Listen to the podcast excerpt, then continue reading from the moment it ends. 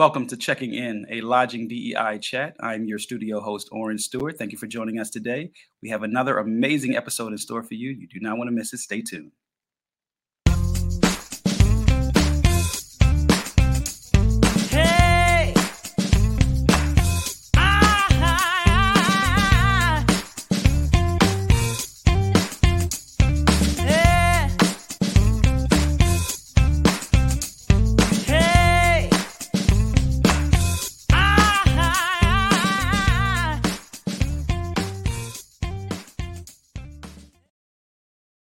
Once again, thank you for joining us here at Checking In. I'm Orrin Stewart, your studio host.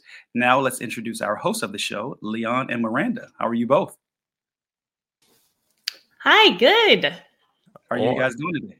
I'm good, Orrin. How are you? I'm doing well, doing well. No need to complain. Yes, indeed. Right you all have an yeah. amazing show. Thank right you. On. Thank you. Thank you, Orrin. So, Miranda, here we are. It's just happening. We're still happening. We're still happening. We're not going to stop no matter yeah, what. We're still still going, getting a lot of good feedback, some great comments from, from folks. And uh, just this, this is really, really good. Yes. And don't ask me what number episode we're on because I forgot to look it up. I was just about to ask, what number are we on? Now, all right. You didn't look it up, and I was thinking this morning, what number is it? So I don't know if it's seventeen, eighteen. I'm going to try to make some verbal, con- visual contact with our producers in the background. Can you guys give me a thumbs up here? Is it seventeen? Is it eighteen? It, it, I hear eighteen. Rumor has it it's eighteen. Episode number eighteen. Yeah, so we are rocking, rocking on.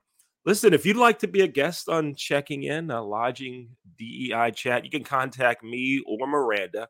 You can reach me via email by at my email address, which is Leon at, I'm sorry, let's use that email, Leon the Trainer at gmail dot com. The simple one, Leon the Trainer at gmail dot com.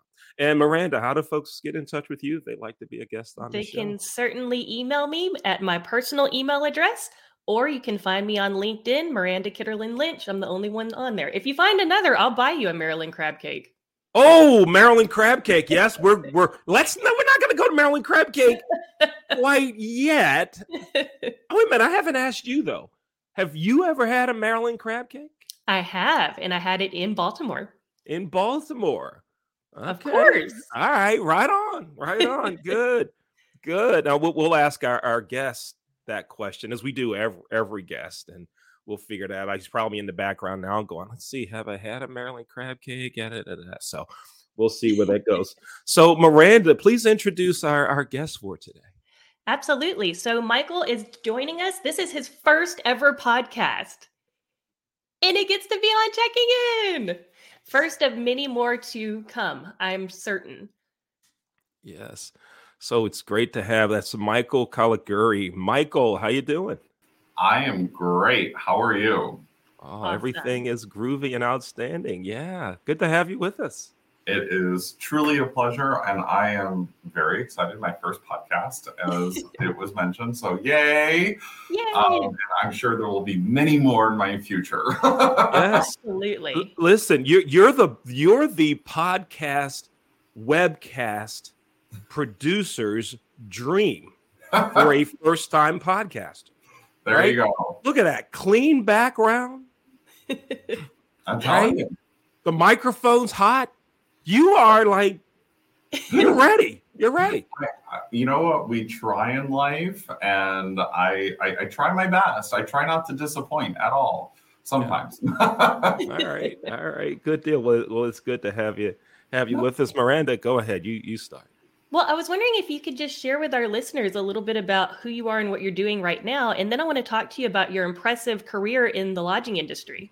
Sure, absolutely. So I am actually just finishing my P H D program, so soon to be in a few months, uh, transition from Michael Caliguiri to Doctor Caliguiri, um, and shifting from, um, you'll learn in my history that I, I worked before academia in hotel management, But I, my research specifically focuses here at Penn State um, about diversity, equity, and inclusion in the workplace, because we know um, and what we celebrate in the hospitality industry, in the hotel industry, is that we employ one of the most diverse workforces in the world. Um, and so regardless of industry, we want to celebrate that. And how can we harness the real power of diversity in the workplace? And what does it mean to be that one diverse, but how do we actually achieve equity and inclusion in the workplace?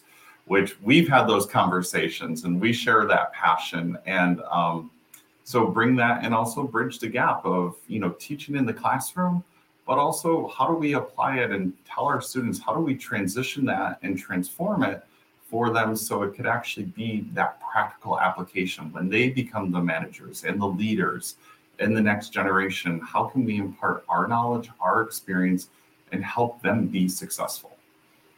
I love it. So um, first, congratulations on your very soon to be doctorate. So that's incredible. And you recently accepted a position at Cal Poly Pomona, the College of Business Administration. Awesome. And they will be lucky to have you. So tell me, if you were to just have one piece of advice to give to anyone in industry, just one thing, one step that they can take towards diversity, equity, and inclusion in their workplace, where would you tell them to begin? Because I think that people get overwhelmed because it seems like such a big thing to try to tackle. Yeah. Don't overcomplicate it. Um, I think that the simple, simple word, and it's one word, is listen. Um, I think when we talk about D E I, it's easy to talk and, you know, kind of have that conversation. But the greatest power in D E I in that space is listening to other people, listening to their thoughts, um, hearing their experiences, because it's less about you and more about others. And so if you can take a step back and listen and actually hear what people are saying, that is the greatest power that we have in life. And so that would be my one, like, first step, first conversation is, have you listened to others and have you heard their actual experiences? And that is a powerful step that I think we all, like, I catch myself, we all need to take. Mm-hmm, mm-hmm. Powerful advice. Yeah. yeah, yeah, indeed. You're watching Checking In, a Lodging D E I chat. I'm Leon Thomas with our co-host Miranda Kitterlin-Lynch. Our guest today is Michael Caliguiri, who will soon have his P H D and go into being a professor. And Michael, which school is that again? Where are you, where are you going to be? At Cal Poly Pomona. Cal Poly Pomona. So you don't get the snow there in California the way you do in State College. it's, it's a little transformation. So I, I am a Northeasterner my entire life. Um, I am originally Western New York, Rochester, snow capital of the U S, one of them, you know, lived in New York City for a while. And so transitioning to Los Angeles, I, I joke, but a little serious. The first earthquake, I am going to be like, what is going on? yeah, yeah, yeah. I I experience I experienced one. Um, I was in um, San Diego for a hotel convention, oh, and wow. At like five in the morning, I hear what what sounds like a train going under the hotel, and I'm like, well, they, they did say it's a subway station like a mile away, you know, so, you know, no, no big thing, right? I'm not thinking about it.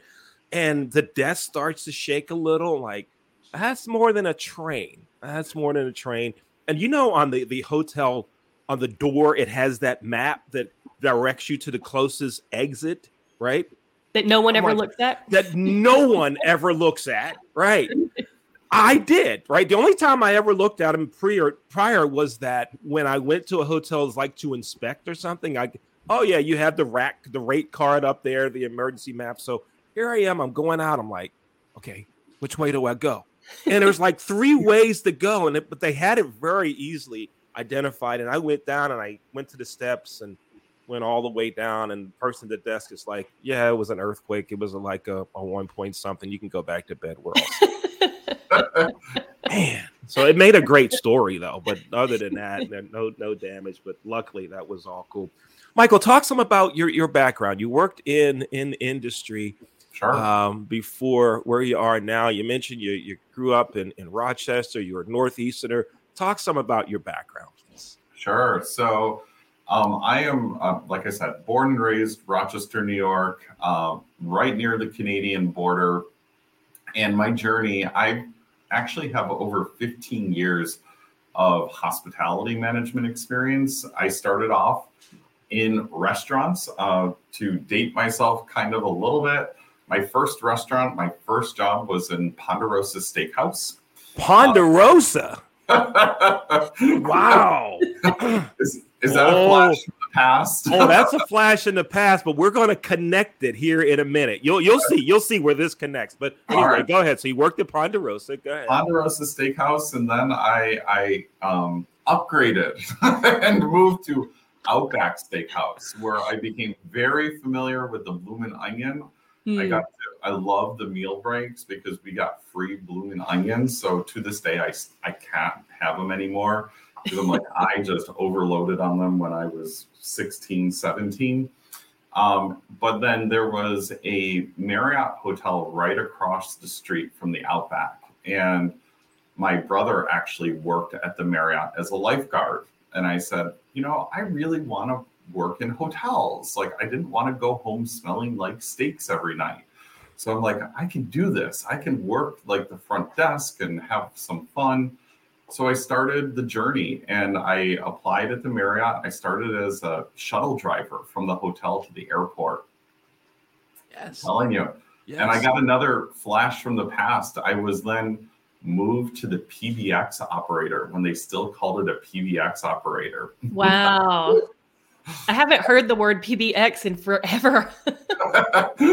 Wow. So it's, um, and then I, you know, moved all throughout the hotel from the concierge lounge to um, front desk to, I worked at the bell staff for a while. So I really got to see all the different operation um front office operations. And then I had a great opportunity. Um, I got a call to be from Marriott Corporate to move and have my first management position in Trumbull, Connecticut, um, which is about thirty minutes kind of toward south of New Haven on its way to New York City.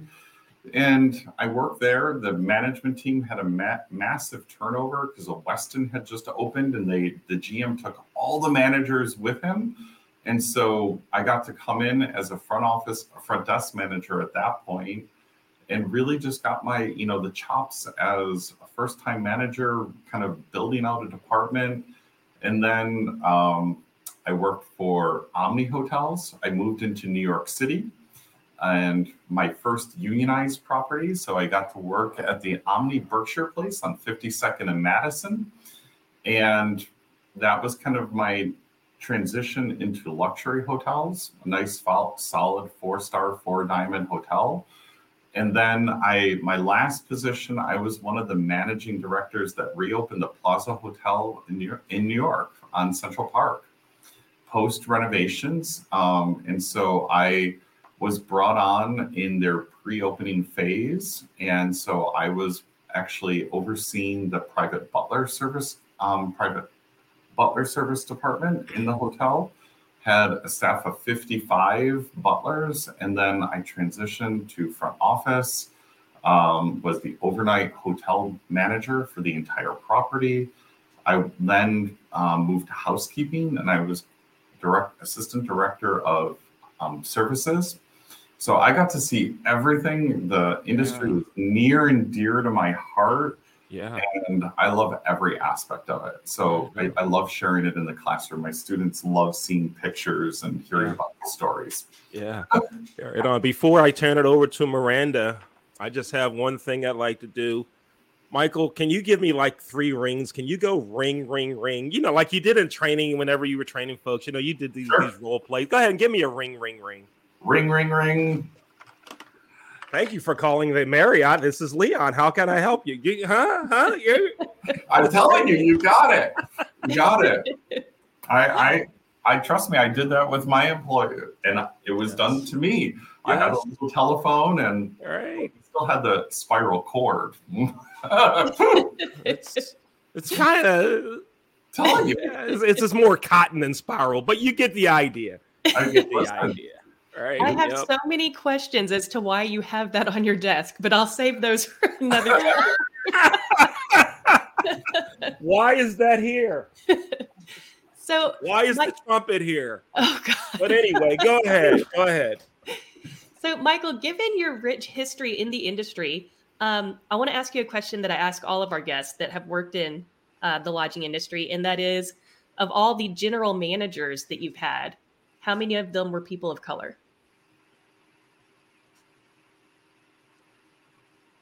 Um, none. That's what I thought. That's what I thought. What do you think could be done to increase uh, to increase representation of people of color, women, um, any group that is not as represented as white men?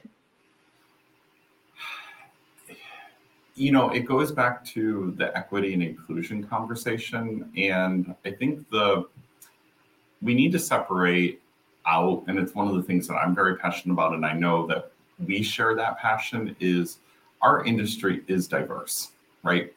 But equity and inclusion is really where the, the heart and the strength of achieving that equality and that inclusion. So I always like to say, do people have equal access to resources? But first, do they have a seat at the table? And I think that's the important first step, is recognizing that even though we employ an incredibly diverse workforce, people perhaps don't have equal access to seats at the table. Mm-hmm. And then do they have equal access to the resources necessary to be successful? So I think it's a, um, a multi-level perspective and multi-steps that we have to look at.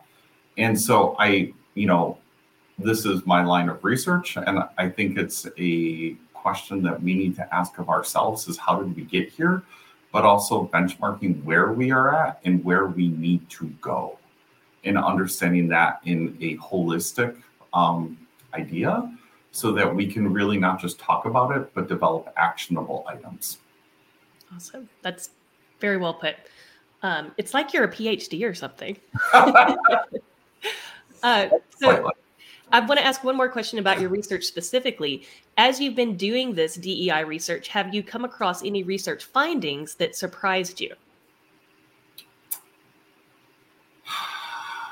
I, you know, given part of the strength of my research and what fuels me is the idea that I came from industry, right? So I saw the restrictions that were that took place in the industry. So unfortunately, not many of the um, results so far have surprised me. It's more actually validating what I suspected.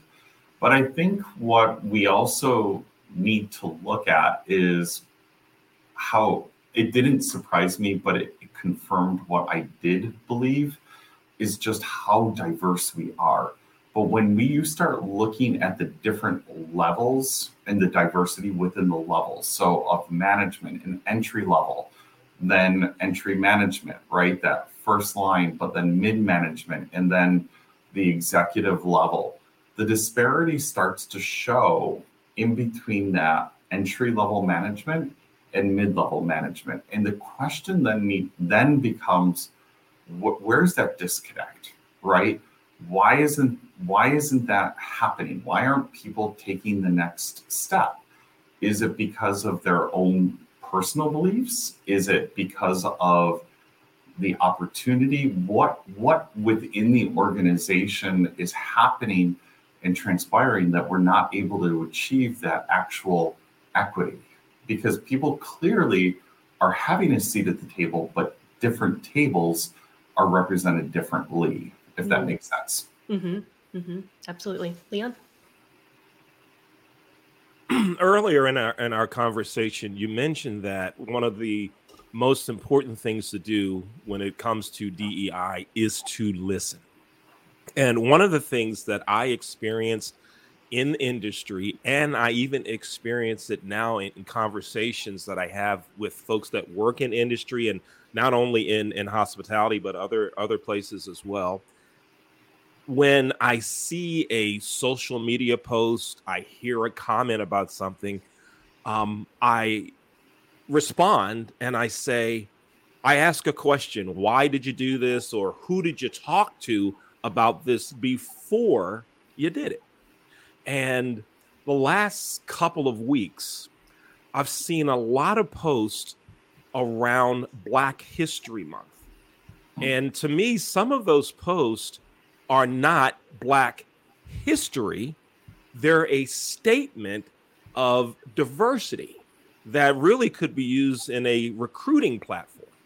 And so one of them, and I'm not going to mention the, the management company, but a management company put something out there that said, um, here's our company, take a look at our general managers.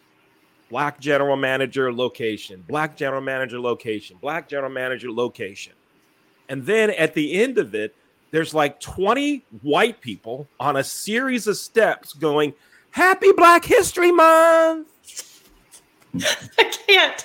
Right? And I'm going, no, this is, that's not Black history. And why do you have twenty-five white people going, Happy Black History Month? No. So I contacted the management company. Right. And the chief marketing officer actually called me. And so did someone else in the organization, someone in H R. I've talked to them and they said, oh, we thought it would be something cool. OK, great. That's what you thought. Who did you talk to first? Well, we didn't talk to anybody. Eh, there's problem number one. Right. And I'm telling you that there are many people, they're commenting on your post now saying it ain't history. They didn't listen. So, mm-hmm. Michael, here's the big, that's like a long lead into a question. That's like the longest lead in ever. The producers are going, Leon, do you have a point in this? Okay. So here's the question. How do you get people to listen? How do, how does that happen? How do, do the, is it, is it a Black guy like me that has to send the message? Is it Miranda? Miranda, what's that term? A middle-aged white lady? Oh, what's middle-aged what's white that? lady? Yes, that's me. I mean, what does it take, Michael, to get people to to listen?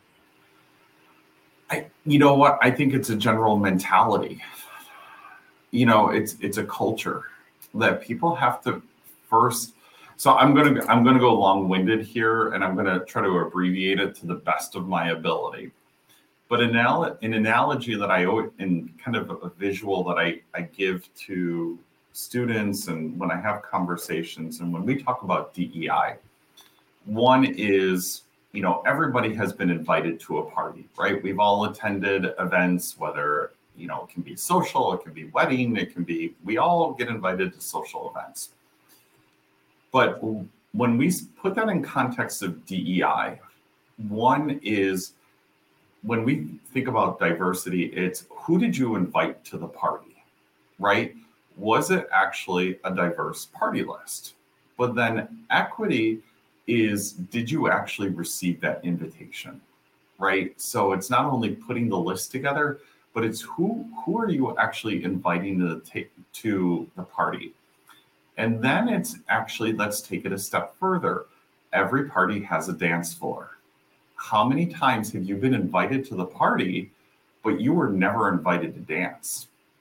You just stood on the side. But then, so that's the equity part, right? Did someone actually come up to you and ask you to dance? And hope, like, plug here, I'm a bad dancer, so never ask me to dance. Like, horrible, horrible, horrible. Okay. But the inclusion part is, so the equity then is, some did someone come up to you and invite you to dance? But then we come to the inclusion is, did that person actually dance with you? Hmm. So we can take it on three different levels and three different perspectives on that. But at the end of the day of getting people to listen, I think it's actually just fundamentally first starting, let's give people an invite to the party. and let's then ask them to dance before we actually get to the dancing part. Um, we need to show people that, you know, let's have let's have a party. Let's invite conversation. And I think the most incremental step that we can take is first inv- getting those invites out there. And one, like you, your example, Leon, was no one asked. Well, let's start the conversations. Someone needs to have the conversation. And I love when people knock on my door or invite me to podcasts. Let's have the conversation because I want to hear. I want to learn. Life is about learning. And the more we learn, the better off we are, not only as society, but as industries and just civilization in general. Mm-hmm. And if I could just chime in on that before we go back to Miranda, one of the things that that happens is when we say ask, leaders sometimes ask those that are in their organizations, those that report up to them, do you think this is a good idea? This is a good idea to do. And that black employee, that minority employee, for fear of retribution, says, oh, yeah, yeah, it's fine. It's fine. Knowing that if they say, no, boss, that's stupid, that the boss is now going to go, hmm, I'll show you stupid. You know, that you, you've heard all the stories. You've seen all that that happen. So ask, but make sure you're asking the right people, I think. And also, you know, look outside your organization. Talk to people like you, Miranda. Get in touch with me. You know, let's let's let's get some some conversations going with the right people. Miranda.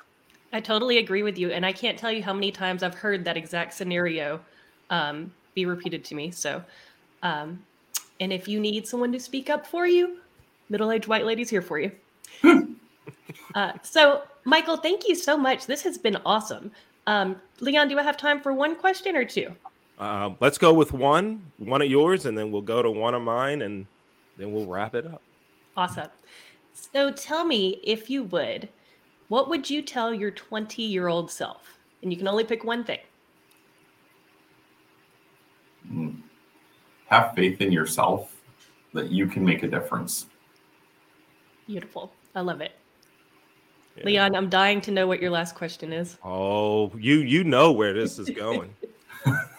Michael, let's roll back to Ponderosa. Okay. Now, first, when you said you worked for Ponderosa and you did an upgrade, I was actually thinking you upgraded to wrestlers. All right. But let's let's not go there. When you were at Ponderosa, I remember going to some Ponderosas and they had like a, a seafood mix. They had like a seafood special from time to time. You could get shrimp. And I remember going to one that had crab cake. And I'm thinking, number one, it wasn't in Maryland. And number two, crab cake at Ponderosa? Are you kidding me? You know, that was like the first time I'm like, who did you ask? You know, but let's think about this. Here's the question. Michael, have you ever had a Maryland crab cake? I have. And where did you get that Maryland crab cake? What state were you in? In Maryland. Oh, in Maryland. Okay, we're getting good. What You're city? Passing the vibe. Yes. What city? Baltimore. Oh, ho, ho.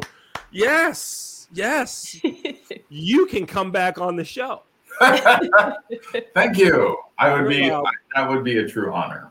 You're back on. We had someone that told us they had a crab cake at a barbecue joint in Kansas City. Shut up. That's not barbecue. That's not it. No, but Michael, yeah, thank you so much for for being a part of our show. If folks want to contact you to yep. continue the conversation or ask some questions, how do they get in touch with you? Sure. So please feel free to email me. Um, that's usually the best way. So it's um, M D C four three seven at P S U dot E D U. And I am always open for these conversations. I love to hear. Um, I love to listen. I love it. Thank you so much. All right, no, my pleasure. You. Thanks for being with us. Let's bring in our studio host, Orrin Stewart. Hey, Orrin, how you doing? I'm doing well. What another amazing episode of another great show. Yes, but you know, you look, can we just go back? I remember the last show. Yeah, Miranda, yeah. Do you remember Orrin saying he didn't have? He's he doesn't eat mac and cheese. Yes, I did. I did. Can we bring Michael on? Let's bring Michael back. Let's ask Michael about mac and cheese real quick. Michael, do you? Michael, do you? Where's where's Michael? Do you eat mac and cheese? Let's get one. Uh, okay, so I'm gonna say in my former life I have, and I love it. But I am actually lactose intolerant now, so I sadly. But so for my students as here, they love. I cook and bake for them in class. Wow. So I make a five cheese mac and cheese that I will bring in. Oh yeah. Nice. It is it is ooey gooey deliciousness. Okay. So that is my my follow-up was, did it come out of the blue box? No, no. I actually make my I make my own pasta. Oh wow. So I, I make it from oh. I, I, I love to cook and bake. Wow. It's um Yeah, it's a lot of fun. So that's the plug that I will always okay. make for food. All right. So then after the show, we'll have to get out a map and figure out the midway point between State College and Towson, Maryland. And we've we've got to meet to get some of that. That sounds that sounds really good. Thank you, Michael. Yes, all indeed. Right. Orrin, back to you. All righty. Yes, indeed. What another great episode of a great show that we have here at Checking In, a Lodging D E I Chat. Thank you so much for continuing to join us. We have another great episode in store coming up soon. Take care.